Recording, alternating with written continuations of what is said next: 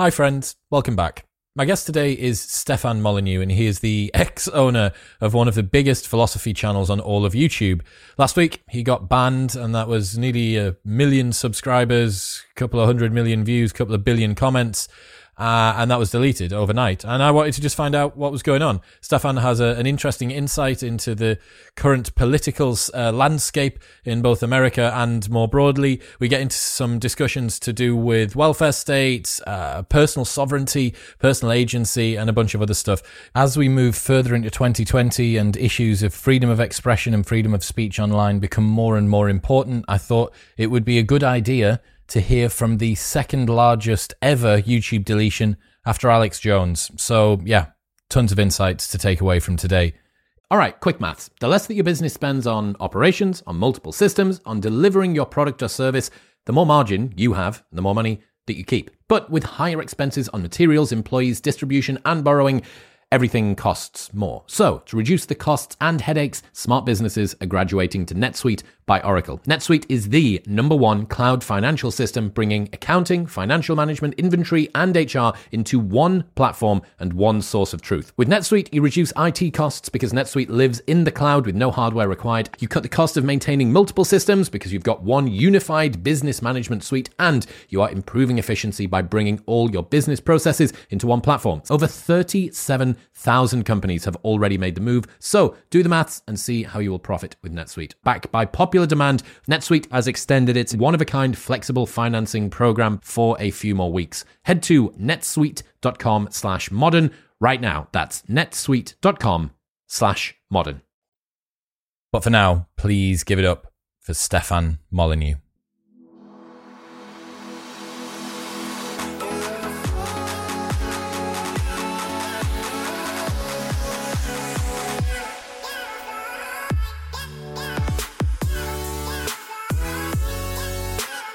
Stefan, uh, this is a welcome return to YouTube for you. Welcome back to YouTube. Oh wait, I feel I should I should be incognito. Let me try another accent. um, yes, I guess uh, I am. I'm treading the, the, the dark halls of those who no longer wish to uh, grace their platform with my presence. So hi, hi, hi mate. Yeah, this is a Trojan horse. We've delivered you in the guise of someone else, and now you're back on. So tell us what's happened. And that's weird too, because I'm currently wearing a Trojan. Nice. Anyway, never mind. Go on. Nice. Tell us, tell us uh, what's happened over the last week. Well, um, so there's been sort of a successive deplatforming ish kind of stuff that's been going on with me and YouTube. It goes back to a year ago, February, uh, right after I um, criticized censorship at the European Union. Um, I ended up being vanished out of, I think, suggested videos, promoted videos. They took my most popular video, the story of your enslavement, and made it like adult content, so it couldn't show up in the searches, and you had to be logged in and all that. And that cut traffic quite a bit. Um, what did you I'm the kind of guy going, like going to there. What did you say? You just criticized. The, yeah. You know, yeah, I was I was just criticizing the um, uh, the sort of ongoing censorship issues that were occurring on social media platforms. This was in a speech I gave in Brussels at the European Union, uh, and probably coincidentally, but right after that, they didn't seem to be such a fan. And look, that that's a that's a real challenge. Like that is that is a real uh, challenge, which is how much do online platforms allow for criticism of online platforms? You know, I mean, if it's your baby, you kind of take it personally. So that's a real challenge. So I got vanished, as I said, from suggested videos and so on. But I'm the kind of guy I do well when cornered.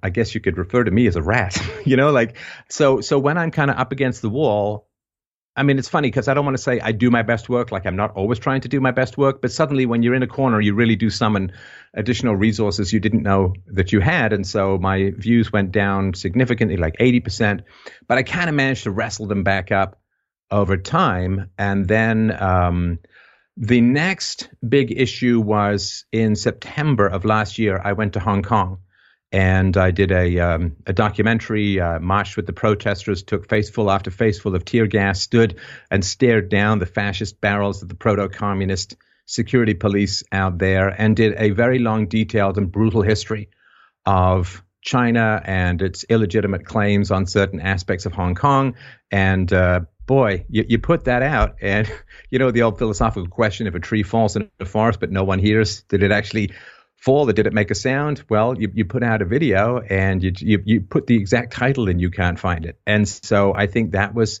another big issue. Then shortly after that, I uh, I vanished from the autocomplete. Uh, so you type my name and my name is like it's like the Welsh nickname for an Aztec god as far as spelling goes, as you probably know. So that made it progressively harder. Then I sort of heard rumors that even video titles of mine were vanishing and all of that. And then on Monday, and but my account was in good standing. I didn't have any issues or strikes or problems or anything like that. But then Monday, um, I got a message saying, I can't find you on YouTube. And I thought it was just people saying like the type ahead thing, the autocomplete wasn't working. But yeah, I logged into my channel and, uh, well, there was nothing there. Just a message that says uh, you've been bad thinking guy, and uh, your 14 or 15 year history, 3,700 uh, videos and billions of comments, 300 million views plus, almost a million subscribers. Oh, and that was another thing too. Like I used to be getting 10,000 new subscribers a month. And then uh, the beginning of last year, that all just stopped. Like you'd see a subscriber count go up and then it would just get clawed back. I mean, I get it. They don't want to, if they don't like me, right, they don't want to send um, the plaque of hey, you got a million subscribers. I kind of get all of that. So yeah, so it's now I do have on on lbry.com, that's LBRY.com on on BitChute and, and other places. There are still you know copies of the videos, and I am going to continue to publish to BitChute and LBRY and other places. So uh, the catalog remains, uh, which is I guess the important thing. But uh, yeah, the YouTube presence is certainly gone. No warning, no community strikes, no three no, no yellow no, cards like beforehand. No. no. Nearly a million subs, three and a half thousand videos, couple of billion comments, few hundred million plays. And then Well, so yeah, I mean, as far as I understand it, outside of Alex Jones, it's the second biggest erasure in YouTube history. So it's, uh, I, I guess I got, I got the silver. Uh, so well speak, played. That's actually something bizarrely to be quite proud of. It wasn't just you that got taken, though, wasn't there? There was a couple of other uh, prominent channels that got swiped on the same day. I haven't really kept track of all of that, but uh, I certainly do understand that. I mean, there was the uh, R the Donald has gone from Reddit. Uh, there was a bunch of other stuff. I think I think thousands or was it tens of thousands of Reddit Wasn't stuff Richard all Spencer got taken off YouTube as well? I believe, yeah, Richard Spencer uh, was taken off YouTube, uh, a bunch of other people as well. And uh, yeah, people that I really don't have anything in common with. The guy's a complete socialist. And uh, let's get into a whole other, We other don't, need to go, topic. we, don't need to go down, we don't need to go down that hole. Um. So, what I mean, what happens? You said you log on, you've been wrong thinking, but what actually do you see? Was there an email from YouTube saying, yeah, eventually I did get an email from YouTube saying that, you know, violations of incitement to violence or promotion of hatred or whatever, you know, this but stuff. what was the specific? that- Can you remember what the actual specific um, reasoning was that they gave? Because presumably, No, no, that's just the general, just the general statement. I didn't get any details about what I had said or what video it was, and uh, you know, I mean, yeah, who who knows? It's a it's a it's a black box. So let's steelman YouTube's position for me. Why could they have removed your channel? Well, I mean, if if you do try and put yourself into other people's shoes, it's a basic empathy thing. So when it comes to YouTube, so I've been on YouTube. I was like user number four because it was pretty clear to me what a powerful platform that was going to be. And from 2006 to 2016, man, that was one glorious Wild West decade. I'm telling you. For for you young kids there, you come You'll listen never to know. Grandpa. You'll never know. Come, come listen to Grandpa as he whittles a log on the back of the porch and tells you about the good old days of making moonshine and banging mules, and also back when you could actually say stuff on social media. It really was. I, um, I mean, I've been under attack by the mainstream media, by you know, for, it's going on. I mean, I think that the slander against me uh, in various forms or uh, has has uh, it's almost old enough to drive now if it was a human being. So um, but yeah, those, those ten years, you could you could post, you could uh, make cases that were very much against general social narratives, and it was like you you no more think oh man you know i'm i'm not going to be able to use youtube because they disagree with me any more than you'd think well i'm not going to be able to drive on the road because the maker of the road doesn't like me or i can't have a cell phone because the cell phone manufacturer doesn't like me or and and so that when it really was as i would perceive it a genuinely neutral platform uh, that was that was pretty pretty glorious times pretty uh, glorious times and it was a um, it was a slugfest which is i think what intellectual rigor should be. It should be kind of like a fight club, so to speak, like all verbal, no, nothing physical, of course, but it really was like you know people would hammer you hard, you'd you'd fight back with them, you'd have debates, and and I think that some really important truths were being hammered out uh, on that platform. And then, well, oh yeah, there was another aspect. I used to, I never monetized my videos, like I never took ads on my videos. Uh, I work on a donation model, which people can obviously help out at my website, freedomain.com forward slash donate. LinkedIn but, show notes below in show notes. Yeah, yeah. So I, I didn't take ads. Uh, I, I always wanted to be, if you take ads, right, you, you know, the basic business model kind of changes. For me, like for other people, it's perfectly fine. I have no issue with it whatsoever. But for me, I want to be in the business of delivering truth directly to the audience, not in the business of delivering the audience to advertisers, which is kind of a subtle difference uh, and and can have you be a little like, ooh, well, what, what if the advertis- advertisers? Also, when you have advertisements, you have a sort of single point, a choke point, like a single choke point where people can kind of hammer you, whereas decentralized donations uh, give you a certain amount of more um, stiffness in your spine, I guess, when it comes to that. So they also did demonetize me. I used to do when I live stream on YouTube. There was some super chats, like you know, you get a couple of bucks and and it kind of rolls it up more prominently. But uh, they uh, demonetized that sometime la- last year. I can't exactly remember when. It wasn't like a big source of income for me, but uh, that definitely occurred. So from their standpoint, I think the case is pretty easy, and and it's a twofold case. Number one, I was very expensive, right? I mean, I got a lot of videos and there's a lot of bandwidth they have to serve. There's a lot of management, there's storage costs and all that. So I'm expensive. Now, of course, in business, cost benefit, right? So in business, you say, okay, well, this customer is demanding, but he spends a lot of money, right? So you could say, well, I am, uh, you know, I did high def videos. There's a lot of storage, a lot of bandwidth, and so on. So from their standpoint, it's like, okay, well, he's expensive and he's not making us any money because we've demonetized him, right? So that's why demonetization is often a prequel to these kinds of things because once somebody is demonetized, the business case for keeping them on becomes progressively more tenuous, right? So that I think is the first round. I'm expensive. They're not making any money from me. And some people really don't like me.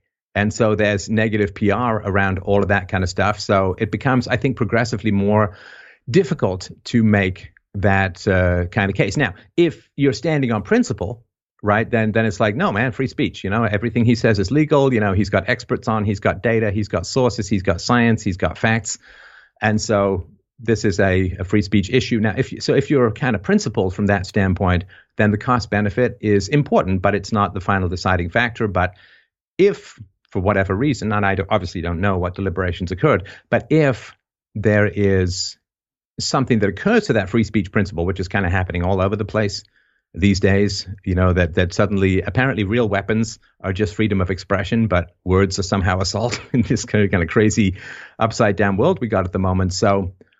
Um, I can certainly see, okay, bad, you know, it could be bad publicity. He's very expensive, doesn't make us any money. So, yeah, I can certainly, again, if you kind of detach that sort of free speech issue, uh, the, then you get consequentialist arguments, and those are harder to um, well you can't really stand on principles when you've got consequentialists because you can just invent outcomes to, to, that can have you do just about anything i get it yeah um from a video standpoint is there anything you've uploaded over the last couple of weeks that you think has would have uh, warranted this return is there something that when you put it up you're like oh, not really too sure how that's going to land well certainly nothing i mean i've always I've always tried to tell I've always explicitly and directly told people, you know, use your words, not your fists, you know, reason with people and peaceful solutions to these kinds of challenges. So, I mean, certainly nothing like that.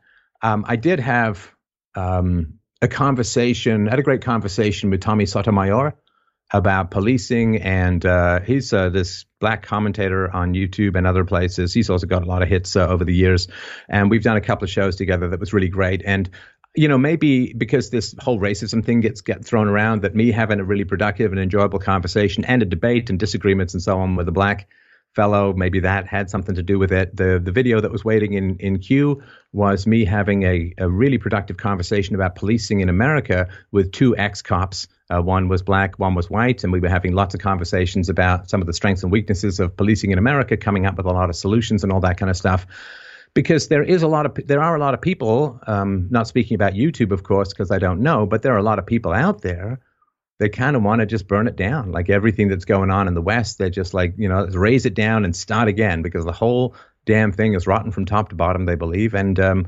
maybe just maybe the idea that there could be glimmers of productive solutions I don't know. It's almost it's almost like uh, if if you're some callous, cold-hearted guy and your grandmother's dying and she's going to leave you a lot of money and you're really heavily in debt and so on, and and the doctor comes along and says, "I think she's making a recovery," and you're like, "Oh, uh, is there a plug we can pull?"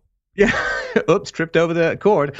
Uh, so you know, if people really do want the system to to burn to the ground, then people of every race or ethnicity having productive conversations about how to improve things, it may not be first on your shopping list of, of snacks to have. There's so many layers going on at the moment. When you think about the level of complexity that you need to be able to hold in your mind to just exist in 2020.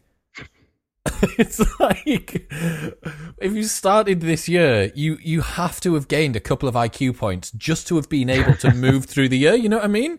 You get to July and everyone's had this real multifaceted, like tenth dimension workout to just be able to get into the nuance of what's happening. it would appear that I don't know. I, I'm trying to think because your your content, for the most part, was philosophy, right? It's a philosophy channel now, obviously, yep. philosophy covers a, a, broad range of, of sins.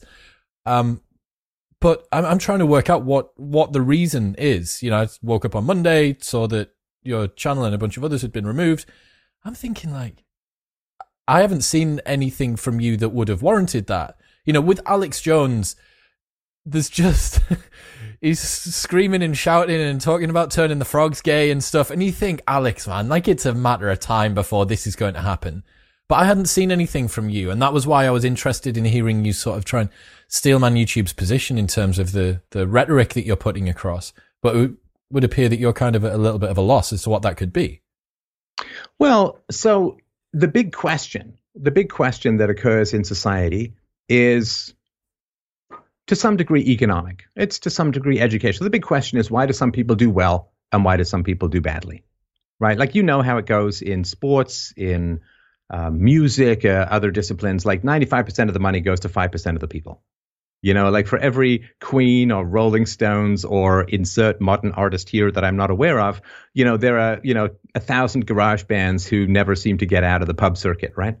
And it's a big, it's a big question. And people from the days of pre, the pre-Socratics onwards have been wrestling with this question of like, okay, why, why, why do East Asians make more than whites? Why do, uh, you know, why do some basketball players do really well and others don't? Like, it's it's a huge, huge question. Now, the Marxists have an answer. The the leftists have an answer, which is it's exploitation.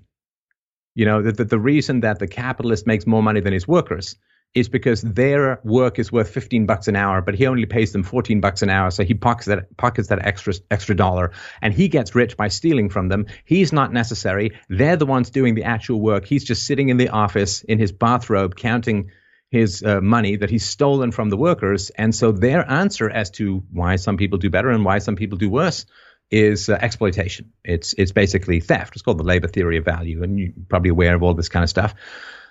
Now, is there exploitation? Of course there is. Absolutely. Um, you know, I pay my taxes every year. I don't seem to get a whole lot in return. But there, there really is exploitation, but there are other answers. Now, one of the big competing answers is IQ. You know, in that uh, the higher someone's sort of raw IQ scores, the closer it correlates with success, particularly economic success. It doesn't actually correlate with happiness, yes. which is interesting because the goal of philosophy is happiness not wealth. In fact, wealth can sometimes take you in the opposite direction. You know, everybody who wins the lottery regrets it a year later when all the extended relatives feast on their bones, right? so the answer around IQ is an important part of the equation. But if you raise the answer called IQ, you know, IQ is statistically, uh, uh, for success in a complex job, your IQ score is 80% correlative. It's a correlation of 0.8, more or less. So it's it's way better than a college degree. It's way better than interviews. It's way so just you know have an IQ test, and they're getting to the point where you can literally spit into a jar and they can get your IQ from that. I mean, it's becoming quite wild because like 80% genetic by your teens, right? So the IQ answer is really, really interesting and has really fascinated me, and I've talked about that. And that is offensive to some people for, I think, pretty obvious reasons, but it's particularly offensive to the Marxists because it's a highly competing theory. Because the more you start looking into the IQ argument, the more the theft and exploitation argument appears weaker. And Marxists use the theft and exploitation argument to create division, to cause problems, and then eventually to, you know, salami slice society and gain power over the whole sausage fest, so to speak. and so I know, I know. That's a term I'm, I didn't think I was going to hear today, Stefan. This is what happens when you get kicked off YouTube. You start throwing words like sausage fest around. So, and I also break my rule, which is to never do a interview with people who've got cooler glasses than me. But anyway, um, see, look at the. I even brought my ones down that have tape on them. That's my uh, that's my professionalism. They're not on my face, so good. So yeah, so the more you focus on the IQ argument, again, exploitation exists, but IQ is a really, really important part of the discussion. But it weakens the Marxist the capitalists is stealing from the poor workers and exploiting them and, and creating all of this resentment and, and rage you know because i mean we've all we've all been there you know you i grew up poor i don't know about your history in particular but you know you, you see there were kids in my high school i remember these two two guys they were brothers.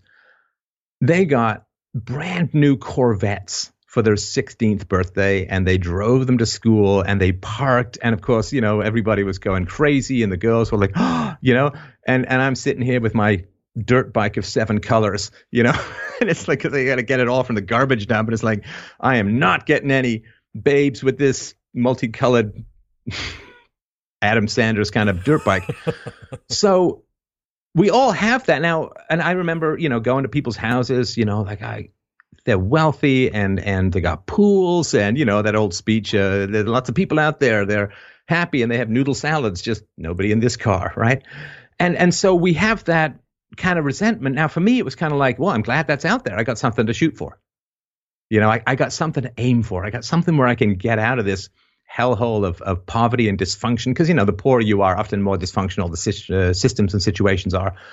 I, I had something, you know, like if you're down a well and it's totally black, that's pretty bad. If you can see one pinpoint of light up there, woohoo, you know, you've got, you know, it may take you a long time, but you can climb the hell out of that thing, right? So for me, I did kind of resent it, but I used the resentment as I resent that I don't have that, right? So I, you know, I worked very hard. I as co-founded opposed to a, a, the system which permitted that to emerge. Well, yeah, because if I'd if I'd have thought to myself, oh, well, you know, because you're born poor, you lack the contacts and you lack the social skills and you lack the blah what work ethic and you got a you got dysfunctional parents which you have to take care of and that bleeds you out of the marketplace and the rich will never let you get ahead like all of this stuff i you know i had to drill upwards you know it's you think think of a guy who falls through yeah, I live in Canada, so these things are like you, you think about these things occasionally. You fall through the ice, right? And there's a swift flowing current. And then you're under the ice. What the hell do you do? Your your body heat is like leaching away, Leo DiCaprio style, and you've got this, you know, half a foot thick ice. And everybody thinks, okay, I could try and swim back up current and find the hole where I came from, but that's pretty risky. Or maybe I can grab a rock from the bottom of the river and I can smash it upwards and get through this ice. And I have maybe 30 seconds or I'm going to die, right? Because it's, and then of course, even if you get through the ice, you then got to get out because it's kind of broken where you did it. So the reason I'm saying all of that is that looking up, it was like this layer of ice like this layer of ice. It's like, okay, I know on the other, like down here is horrible, right? Down here in this, the dregs of society, that's pretty wretched, right? But I got to pound my way up through there. And it's a really, really uncomfortable situation because you really do feel out of place. Like I remember giving business presentations. I don't know whether I'm supposed to stand or sit and, and being invited to country clubs and, and let's go golfing is like, I don't even know which end of the golf club to hold. And, and like, it's, it's, it's a big, difficult challenge but I never thought that there was. You know, people say, "Oh, well, it's white privilege and so on," but fun because I know a lot of my friends who didn't make it out, and uh, you know they were just as white as me, if not whiter. And so, to me, that class question, I never thought it was fixed. Now, I like the, the Dickens novels. I like uh, Russian novels where there's kind of churn of classes, you know, like the Great Expectation style, the David Copperfield style, even the Oliver Twist style, right? So I think I, I never really bought into this argument or this idea that you were just trapped, you know, like that old Everlast song, like where you end is usually where you start. And it's like, no, I, I don't, I don't believe that. And I think the more they can get you to believe that, the more you just die under the ice because you think like, I can't get out of here, right? There's no, the ice is like a glacier, like I can't get out. And I really, really dislike that, which is why, you know, I focus on free will and fight back against determinism and so on, particularly economic determinism. If you can provide value to people, they don't care whether you're black or white or green or bald or blue eyed or you have one of those David Bowie rolling casino eyeballs, like what mix and match and all. If you can provide value, then people will, you know, build a better mousetrap and people will be the path to you. I always believed that. And I was able to find a place of, of providing value through philosophy to people, both by talking about things that other people were kind of too chicken to talk about, uh, Douglas Murray accepted. And mm-hmm. uh, also, you know, just by I have these call-in shows which I've been doing for like 15 years. I've talked to thousands and thousands of people. You know, people who say I got this problem in my life. Okay, let's see what philosophy can say because I really want it to be a rubber on the road discipline, not some abstract thing in a book or a university. It's interesting hearing about the problems that a meritocratic society brings up. And Alain de Botton, who I went to go and see uh, twice last year, actually, and was fantastic both times. The most calming beautiful British voice ever. And um, he's got this story where he talks about the ancient Greeks, and he says that uh, the back then the beggars on the street were referred to as the unfortunates that Lady Fortuna had not blessed them. And he says, well, if you roll the clock forward now to the 21st century, the equivalent of an unfortunate in our modern society is a loser someone that's a loser, right? I like the incel slur, right? Yeah, yeah. It's a lo- It's because, and the reason was he postulates that back in ancient Greece, people understood that a significant amount of what was good in life could be achieved through hard work with luck. And yet, as you start to ramp up the amount of meritocracy that you have, if the winners, the people, the millionaires, the the Elon Musk's, the Bill Gates of this world, if their successes are theirs to bear, then the people who's fail who fail in society, their failures must be theirs to bear, right? You can't have it that the people who do well do well because they do well and they've worked hard, but the people who fail fail purely because of luck. And when you hmm. have Douglas Murray on the show talked about the collapse of grand narratives as someone who has an interesting view on religion from his side. He took a, a really nuanced position about how um, us no longer having an attachment to these grand narratives, and that's trickled down into a lack of community, both like sort of hyper locally, as in you and your street and the couple of neighborhoods around you, um, all of these different things is this lack of connection to the outside world, that sense of perspective that you get when you look up at the night sky, the fact that you have um, super normal levels of dopamine coming in from uh, high, high stimulus devices, which again kind of makes nature just feel a bit dumb. Like, can go and shoot people on Call of Duty. This feels a bit shit. Um, you kind of wrap all these things together, and um, it does, you know, meritocracy, someone not doing too good in life and feeling like it's a bit unfair, like I can see why someone might scrabble around for a reason to kind of work that out. And yet, I can hold in truth at the same time that I can see with all of these different structures and how they're going on as to how this could have emerged. Does that all make sense? Uh, it really does. And, you know, one of the great gifts that Christianity gave to the West was a powerful way of dealing with the resentment of people who don't succeed. I mean, it's a powerful force in society. And of course, it's complicated. I mean, it's hugely complicated, as you point out. You know, I mean, someone born with spina bifida is going to have a bit more of a challenge in life than than say you or I, and and I have great sympathy for that. And and there are people who try and fail through no particular fault of their own, and so you know, life is a hurly burly. But you know, material success is only one part of life. Once you've got your bare minimum taken care of, so the question of why people succeed or why they fail is really, really fascinating. But every time we try to answer that using structure, we destroy free will. That's the problem I have. Every time we make an excuse, so to speak, oh, so and so failed because, like, I have a friend.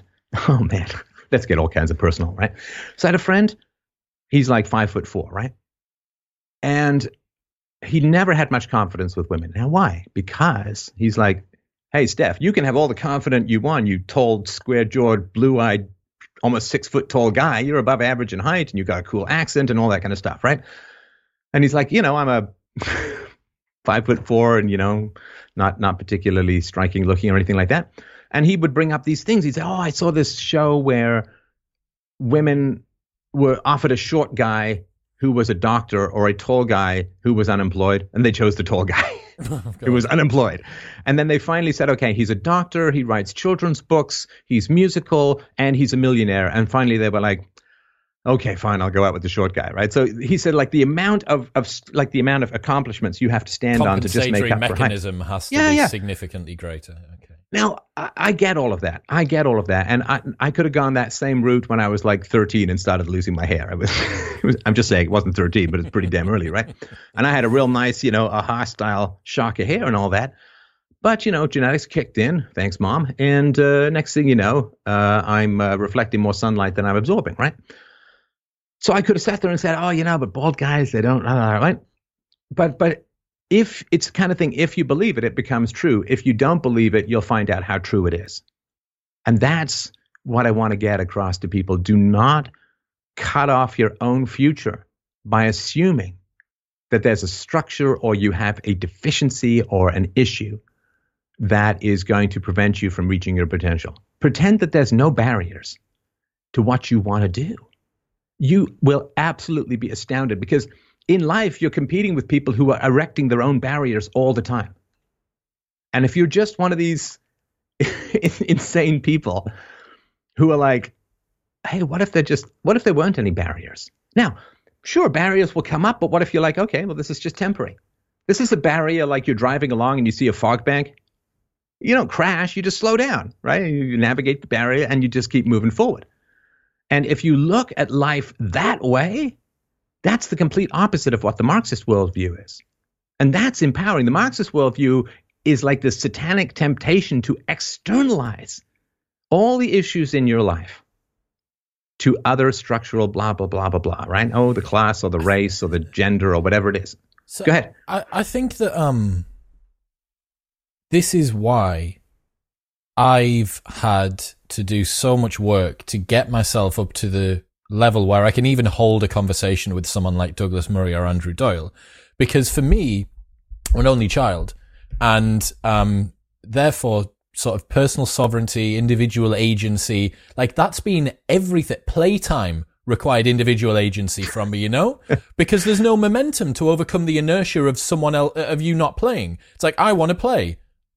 Okay, right. well, looks like you're going to have to start playing. And it, it, takes a lot of work for me to um, get myself into the mindset of someone who does externalize in that way, who does want to rely on the structures. And yet I have a level of empathy which is so crippling that I don't want to see people in our society that are struggling not cared for. And holding mm. those two things in reality at the same time um, is challenging. But yeah, so, and and that's that's really the the, the key point. Our, our capacity to to empathize with suffering without relieving it for our own sake. Because empathy is what's good for the other person. Right? Take a silly example, right? You got your brother's an alcoholic. He asks you to go and pick him up at two four, right? Well, empathy is my brother really wants to drink right? And you're empathizing with your brother's needs. But real empathy for your brother is, dude, you drink too much. Like, let's have a conversation about cutting back, right? So when it comes to sympathy in society, are we actually helping people or are we managing our own discomfort about them being unhappy? That's the fundamental question because it's very selfish to say, I don't like that this person is suffering. So I'm going to, I don't know, walk up and give them money or whatever because I feel uncomfortable. That's a, a fundamentally selfish act and so open to manipulation and so open to being preyed upon and so open to having the opposite effect of what you want. Well, what is the Whereas if you then? if you go up to someone and you just say, "Hey, man, like there's that uh, I can't remember what the comedy show is that's a sketch. It might be Family Guy, and there's a homeless person on the side of the road, and Peter Griffin goes up and he puts an like an empty hand in there. And they say, "But Dad, you didn't give him anything," and he says, "Hope." I put hope in there. And you're like, well, maybe, you know, Well, let me ask you this. So, have you in your life, I mean, I know you have, obviously, right? But so, Chris, what has your experience been of trying to help someone? Because we all do. We all have people in our lives who have problems, and we try to help them with those problems, just as they try to help us with our problems. What has your experience been in helping people? Like directly in your life, not just you know money or taxes or charity, but in your life, you know, sitting down and really trying to help people fix their stuff.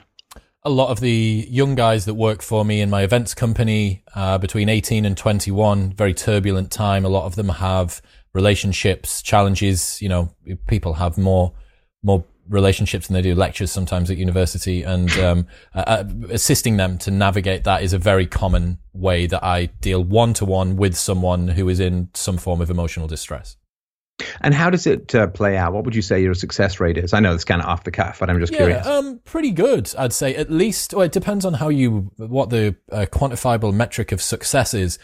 But at the very least, I think the boys get some clarity. I think they're given clarity um, because I'm able to say, look, man, here's some of the archetypes that you're going through. Here are some of the existing examples I can give you from my own life or from other people's anonymously uh, lives that have come before you. This weird heritage thing that's going on of, of different club promoters. Um, and this is this is just par for the course. It's totally normal. It's totally normal. How can we normalize this? How do you feel? How what's good? What's bad? And then hopefully they go away with a little bit more clarity. I think it's successful in that they leave in a better position than when they arrived. But I, I even my uh, wisdom making powers can't fix a bad relationship, you know. no, there's no magic that way. And it's funny because I've actually had a lot more success helping people in the world than helping people in my personal life, uh, which is causal in ways that are probably quite complex. Because of course, the people who who want to get advice from me or want to get advice from you there's already some kind of respect that's kind of baked into the situation. So you have some weight, perhaps, that, that otherwise a stranger wouldn't. But uh, it is really is really tough to help people. Um, you want to help people, but helping them will often weaken them. You know, like some guy struggling with lifting weights, you don't go over and say, "Here, I'll lift those for you." you know, it doesn't. It makes him weaker, right? And you got to let him struggle. If he's not struggling, he's not strengthening, and if he's you know struggling too much, he's going to injure himself. Finding that sweet spot you know, helping people is really, really complicated. And, you know, one of the issues I have with the welfare state or sort of government redistribution of, of it's just like take money from these people, fire money at these people. Look, problem solved, as they say in England, done and dusted. And that doesn't work. I mean, that seriously, seriously does not work. Uh, and it really just turns into uh, pay people not to get upset, not riot and buy votes. And, you know, it, it turns into this complete clusterfrack of incompetence and, and corruption but because it's not voluntary, because it's coercive, it's based on debt and taxes and so on, you know, you can't really fix it. And so uh, that that question of how we help people, it's really complicated. And when you have an overly simple and coercive quote solution to a highly complicated problem, people stop looking for answers. You know, how do you help people who are poor? Do you mentor them? Do you give them a better education? Do you reform schools? Do you try to remind people that staying together for your children is probably a good idea if it's not an outright toxic relationship? Do like what do you do to solve the problem of underperformance by individuals or groups within a society? That's a big question. Now, to me, the simplest answers are always the worst answers. always the worst answers. And it's like saying, well, what song should you play? Chopsticks forever. it's really not learning very much, right? And so when it comes to helping people in society, I want as many, you know, smart people and and creative people. I want lots of different experiments occurring, so to speak, lots of different options and ways of doing things so that we can figure out what works the best. Because I'm I'm not even convinced that pouring a lot of resources into helping people I mean, outside perhaps of direct medical issues, like is actually helping them or not? Because you know, a lot Given, of people with, are kind with the current pathways of help at the moment is what. Yeah, yeah, yeah, Oh, yeah, yeah, yeah. But so a lot of people, you know, they're kind of starved for attention. You know, I say this as the guy who's got 300 million views. Maybe I'm one of them, right? But a lot of people are kind of starved for attention. And the more attention and resources you give to people who are failing, so to speak, they may then be succeeding because they're getting a lot of attention. And they know that as soon as they actually succeed, all of that attention will be withdrawn. So it's really, really complicated to to help people. And you know, we just have this one size fits all income redistribution stuff that goes on.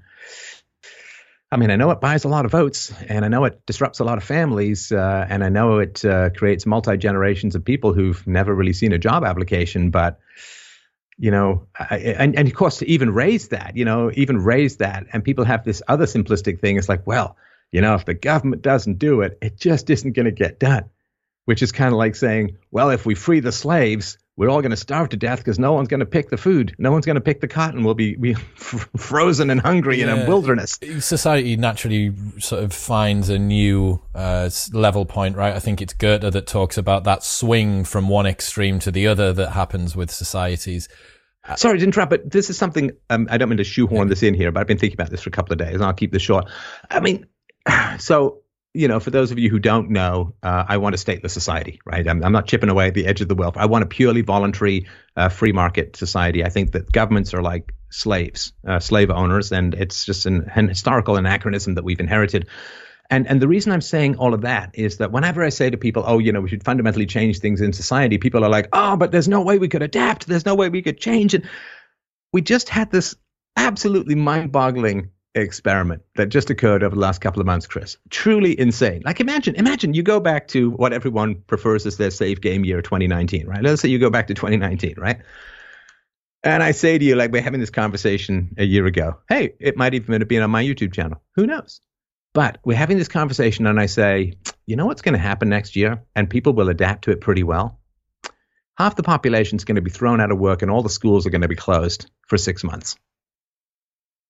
And you'd sit there thinking, oh my God, what an, uh, like, what an unbelievably wrenching, chaotic, insane thing to happen in society. Borders will be closed, immigration's put to a stop, schools are shut down, malls are shut down, half the businesses closed down. And you'd sit there and think, oh, that's like an unbelievably wrenching change, second only perhaps to the declaration of a national war. And yet, look how adaptable we are. And of course, I mean, there has been a lot of suffering, there's been a lot of loss of income and all of that.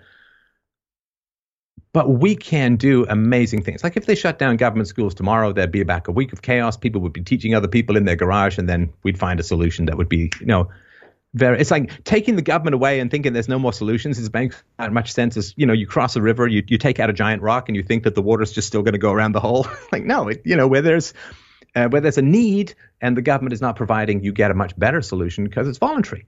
You know, like again, let's let's go back even further. Let's go back to like 1850. You and I having a debate, right? And you say to me, you know what? Slavery is an immoral institution. And I said, well, come on, man. Every society's had slaves. Slavery is a permanent human institution. We've always had it. We always will have it. And by the way, you know, we can't get any cotton or can't have any um, possible food uh, for the cities if there's no slavery. And I said to you, no, no, man. See, what you need to get is this. We're going to eliminate slavery, right? And then do you know what's going to happen? These giant robots are going to sweep back and forth across the fields. And they're going to be powered by crushed dinosaur juice. and there's going to be this incredible swath. And right now, 90% of people are involved in farming. But you know what, Chris? In 100 years, it's only going to be 3% because giant robots with ancient tree juice in their veins will be sweeping all of the crops. And, and you say, well, what about the grapes? We'll have robots for them too, and tomatoes and strawberries.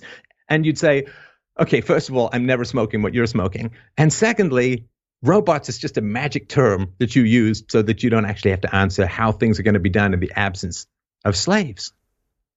And then I'm going to say, you know, when we get rid of slaves, the most amazing thing is going to happen because labor is now expensive.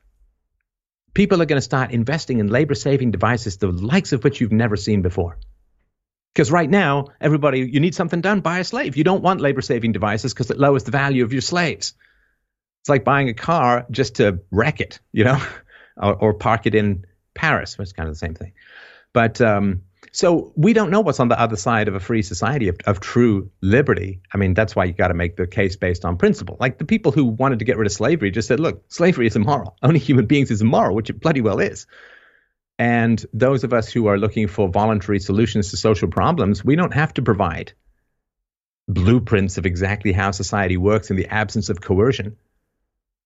You know, if, if some woman is getting beaten up, we don't have to sit there and say, oh, yeah, well, who's she going to date if she leaves this guy? No, no, no, no. That's, that's not the point.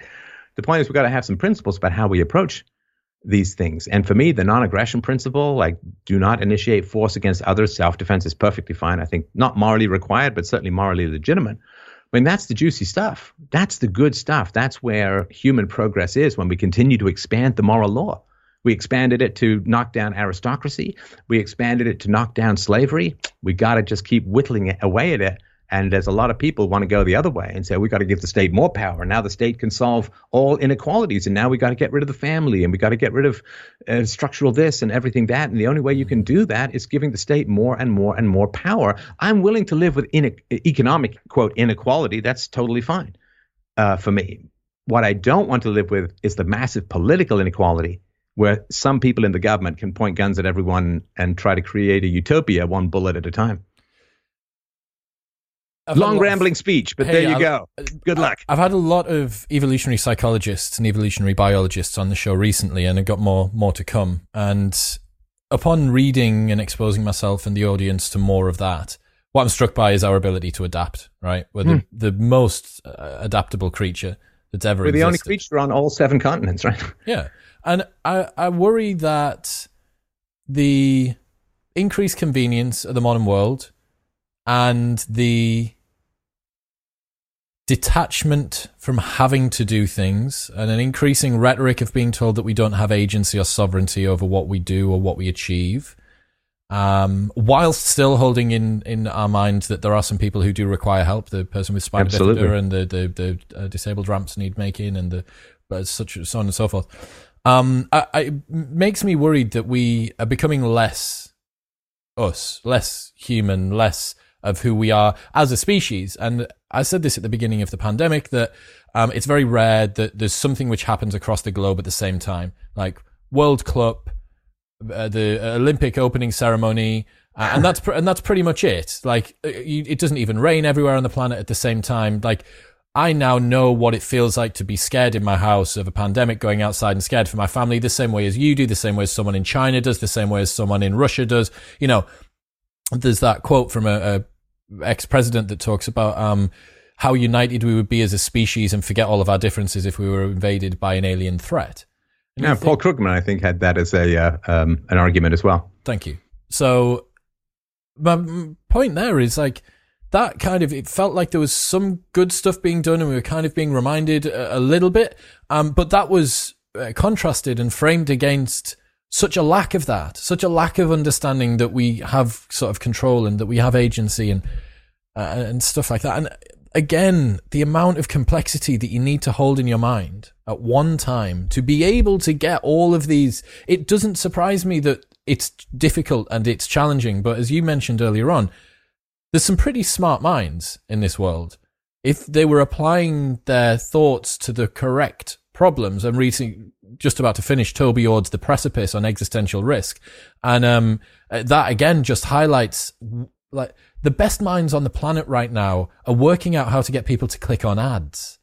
they're not they're not working out how to or, or you know the instead of building bridges or or coming up with ways to get us all uh, uh, as um, paid passengers to Mars they're trying to figure out how to milk one more derivative dollar out of the Fed's manipulation of interest rates they're and they've been completely YouTube parasitical off central banking and they're it's like deleting your YouTube channel Stefan. That's what they're spending their time doing. But yeah it's just all of this all of this stuff it, it, it there's complexity there's this detachment from who we are there's this hypernormal stimuli that's going on. And again, it's easy for me to see how a conspiracy theory, and there'll be some some degree of uh, unfortunate uh, situation and uh, malign intent and perverse incentives and all of this sort of stuff that's going on. But there has to be some sort of unifying life principles that people can rely on. There has to be something that people can fall back to, and as far as I can see, that is kind of sovereignty and uh, an agency. So we got sort of 10 minutes or so left. We've highlighted. Oh, can I do one little thing on that? Uh, Just one little thing. Yeah, I'll, yeah. I'll, sure. I'll keep it brief. Hit me. So yeah, to me, to me, the great advantages in human life is when we realize that the personal is the universal. Like you know, you get a you get a rock, you open your hand, it drops to the ground, right? And then when you see, okay, that's gravity. Well, gravity is universal. And, you know, lickety split, we can send a man to the moon and we can send a probe to Mars, right? Because we get that the personal is the universal. Now, this is, I mean, you know, I'm, some people think I'm a smart guy. Maybe that, maybe there's some that to it. But, but what I am is somebody who takes the personal and makes it the universal. So when I was a kid and when you were a kid, what were we told? Use your words, not your fists. What were we told in the kindergarten? Don't push kids, don't take their stuff, don't, you know, use force or whatever, right? And when you have a conflict with another kid, you end up in a fight, you each point at each other and say, he started it. because, you know, it was considered legitimate to use some force in self defense, right? Some kid comes running at you with your rock, you can trip him up, right? So you got your self defense. So you've got your, you know, and don't take other kids' stuff, right? You got your own little cubby hole, your name on it, uh, and and that's your stuff. You shouldn't take other people's stuff. So what do you got there? You got the non-initiation of force, non-aggression principle. You got property rights. You got self defense. Now, kindergarten. What? It's a, a microcosm for the the real world. Right. The same way that exactly the same force that has your rock dropped to the ground can keep a satellite in geosynchronous orbit around the world. Now, so for me, like, what if everything's just a whole lot simpler than we think it is? And and what if complication is a way of having us succumb to power? Oh, it's such a complicated rat's nest of syllogisms. I guess I'll just obey, right? Like we all understand that if you know you and me and someone else go out for dinner and we vote that you pay, that's not fair, right?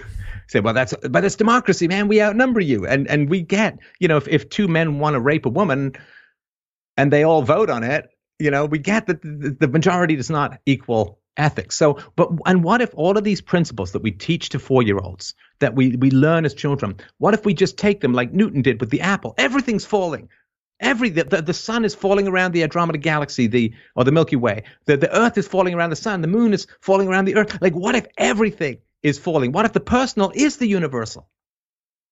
Oh, well, that's the birth of the modern world. And so, what if the same is true with ethics as it is with physics? Okay, that's that's my big thing. Yeah, but uh, man, I I like it, but the increasing complexity from rock from hand to ground to spaceship from Earth to Moon is the equivalent of kindergarten. Keep your stuff in your locker. Don't punch Billy. To let's try and run a, a country. Uh, or, but it's the same principles. That's what I'm saying. Mm-hmm. It's the same when principles. You Once them, you say that the rock falling them. is everything and everyone and it's universal, then you get all the complexity, but the complexity is based upon simple principles. In other words, if you get your basic principles, like, you know, Darwin's evolution, and you talk to these evolutionary biologists, right? You get a couple of basic principles. Ah, if this is this random mutation better adapts you to your environment, it's more likely to replicate, blah, blah, blah, right? That's a simple principle. Been called one of the greatest ideas in the history of the world. Now, from that simple principle, you get, well, an inordinate number of beetles, as we know, but you get a, a massive complexity of life, but just from kind of simple principles. And in the same way, some basic, you know, speed of light is constant. Boom. Oh my God speed of light is constant. We get Hiroshima, nuclear power, Chernobyl. We get like a complete understanding of how the universe functions at, at an atomic level. I mean, that's incredible stuff. So you take a couple of simple principles, you get complexity, but you actually don't get complexity if you don't have those simple principles. If you look back when people thought, oh, the world is flat and the sun and the moon and stars all roll around the earth, earth and they believed all of that stuff and it got really, really complicated, right? They couldn't figure out why Mars would swing backwards if the earth was the center of the universe, have right? you seen the old um, aerial diagram of how the ancient astronomers presumed that the planet moved to account for that. Have you seen this? And it oh, looks like a, a sketch, yeah, with the the, the It's called the Ptolemaic system. All these circles within circles, and then boom, you put the sun at the center, and it all falls into place, right? And so when things get too complex, it's usually because we've forgotten our simple principles or we've said they only go so far. You know, not stealing, not using force. Well, that's fine for kindergarten. But when it comes to foreign policy, things are completely different. You know, I can't go and, and buy a car in your name.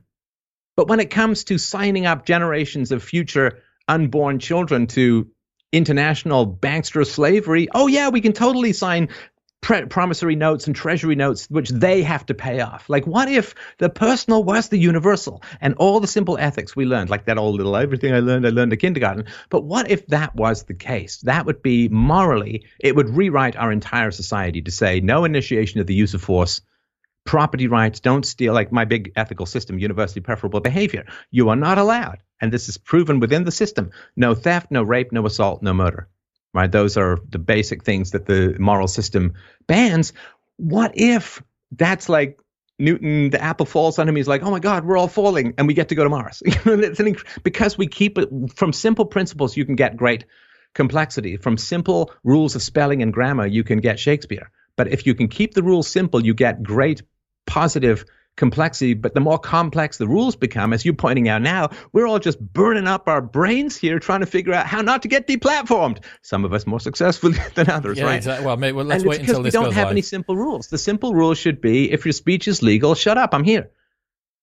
You know, if you're not doing death threats or bomb threats or direct incitements to violence, speech is legal. That should be as simple as it is, right? But now it's like, oh yes, but this group and that group and this group, and it's like then, then we lose. We lose all of the joyful complexity of our conversations because we're not going with simple legal speech is fine.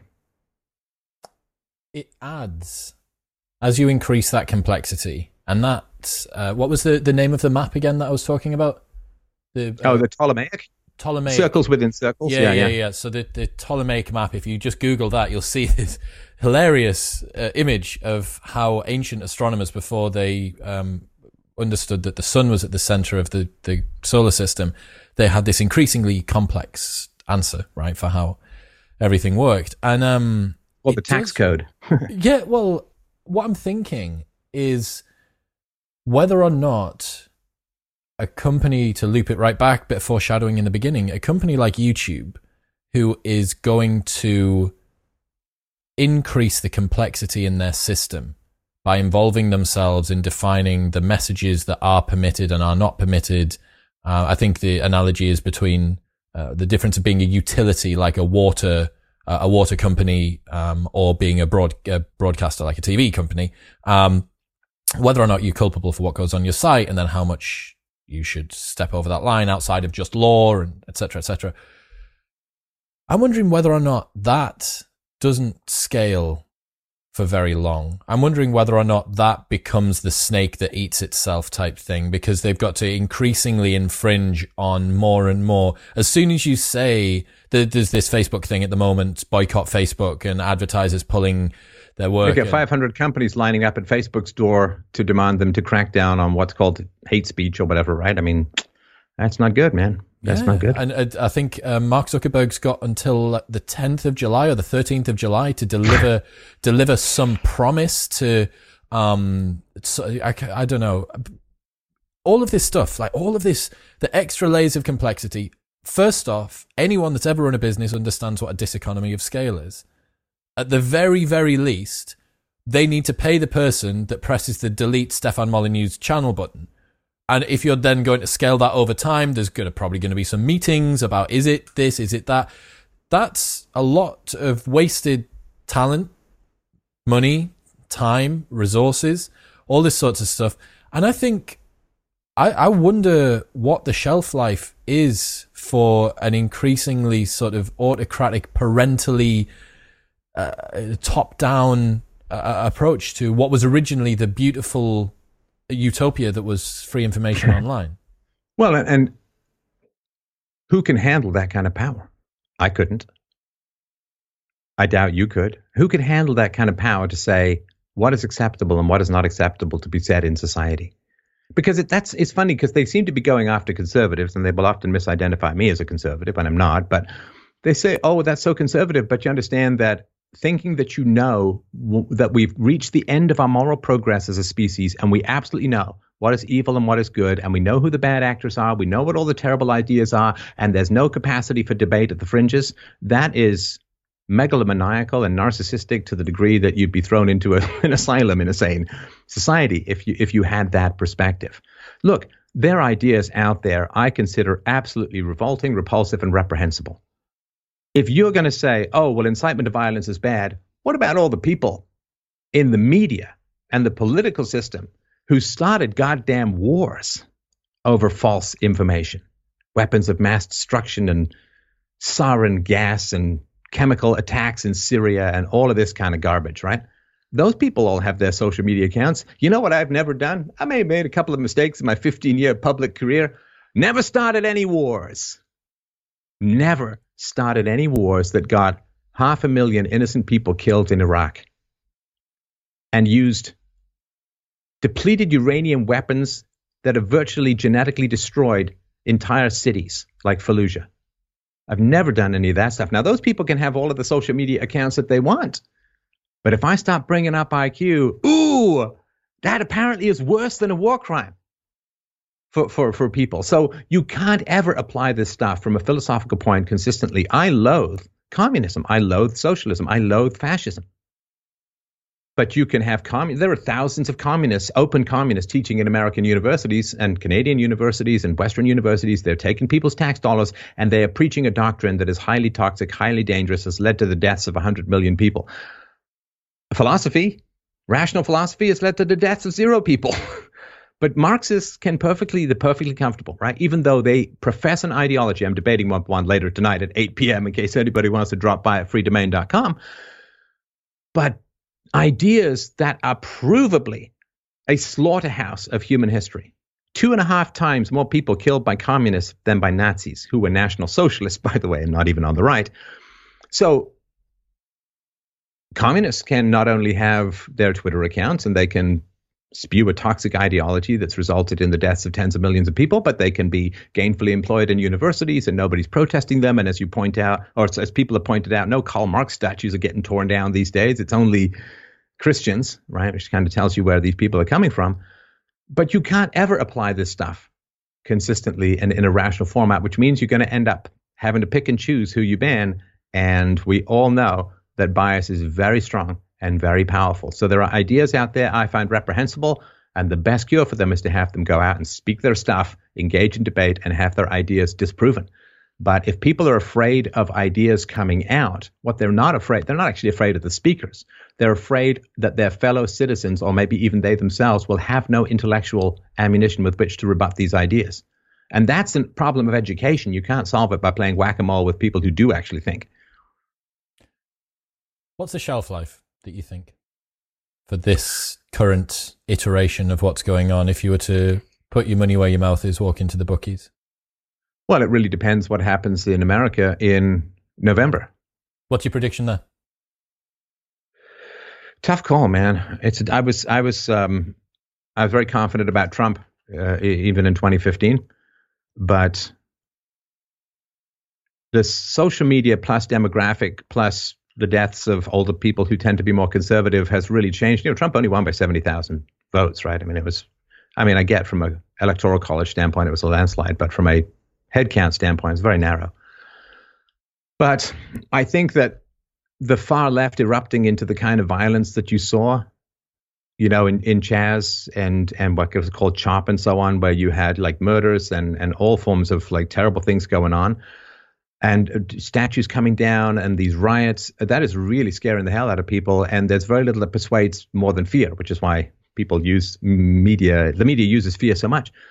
So I haven't really done that much work on the election.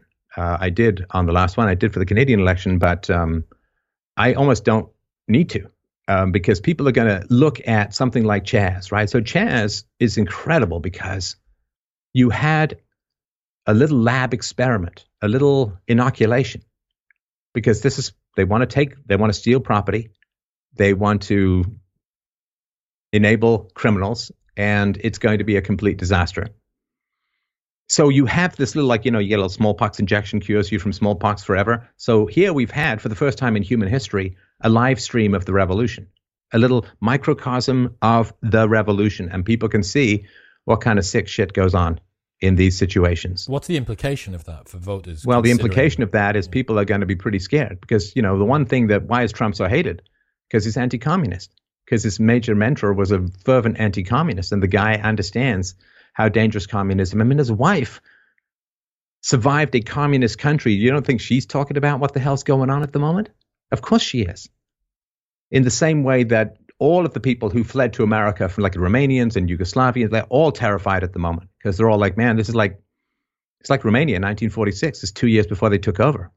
Scared shitless. And, sorry, here I am swearing on your show, but, uh, and, and, there's no place to run, right? Where, where, where are you going to run? England? Come on. Great like, that's not going to help you, right? Here. So I think that people are the, the communications technology, which is showing what happens when you get communism, is going to scare people into we have to go really hard in in getting this stuff under control. Like I, I don't know what I mean. I'd love for the universities to be defunded. I think it should be voluntary, all that kind of stuff, right? But we have a big indoctrination and education problem in the West. You know, this long march through the institutions that the communists did starting in the 1960s. I mean, they they control most of the major, major organs of communication outside of you know this wilderness out here, so to speak, and they are you know pretty ruthlessly shutting down dissenting voices. I mean, are, are people mad? You know, me because I had a couple of conversations with Noam Chomsky? Well, of course not. It's because I am relentlessly focused on exposing the evils of communism and there are a lot of lefties in these organizations, and I think it's much more to do with that than anything else. So people are going to face a pretty pretty stark choice, and people, of course, across the West should look at Chaz, should look at America, and say, it's not just there.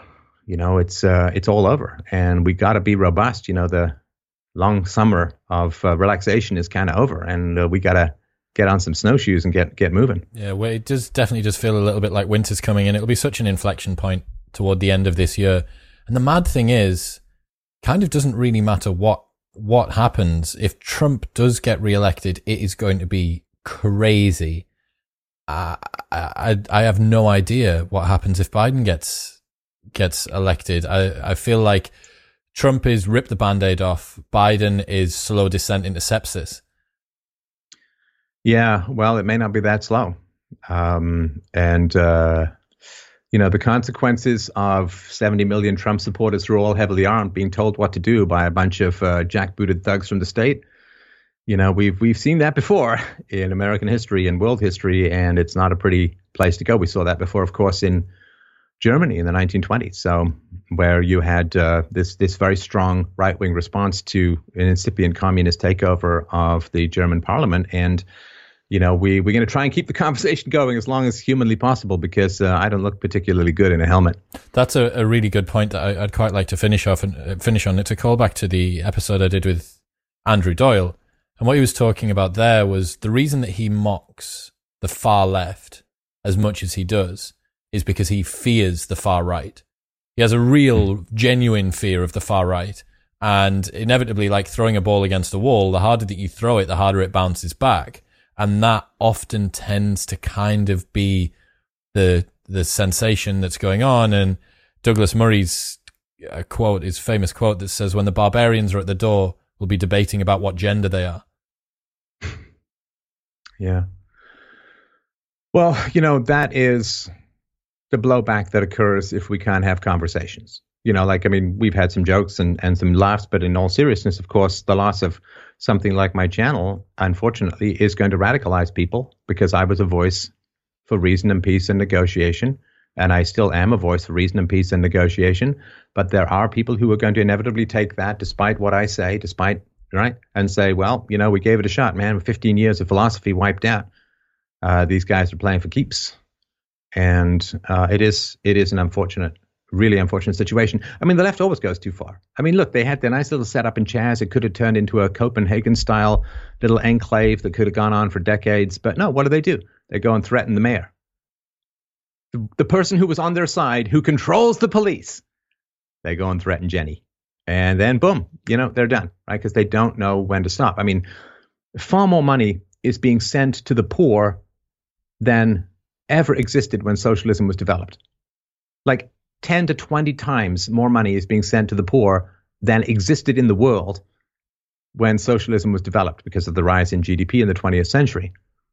Still not enough. They still need more. Like they simply don't have any clue when to stop. There is no enough for the left. Now, when people are looking for, you know, you got free speech, you get your free speech, you stop because you got what you wanted. Like you're driving home, you get home, you get out of your car because you're home, right? You, have got an end point.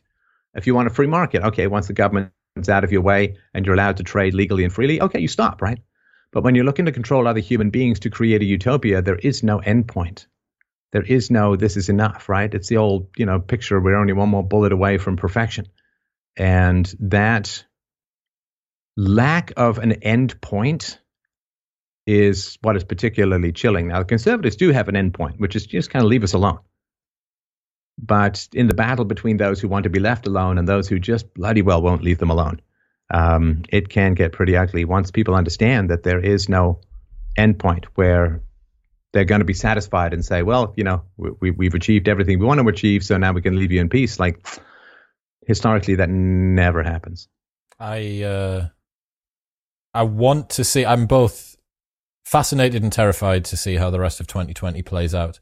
It's going to be. I mean, in quite a year. There's that, Not even half done, baby. Uh, yeah, done, as, of, yeah, as, of, as of yesterday, yeah, we're halfway through, and it's uh, that quote: "History doesn't crawl; it leaps."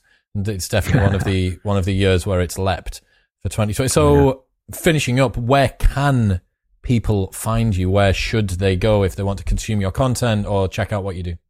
Sure. Um, I'm a, a best place to go is freedomain.com. You can click on the video links. You can get notified from LBRY or BitChute. Uh, you can donate at freedomain.com forward slash donate. I've got my podcasts up there. You can get those at fdrpodcast.com.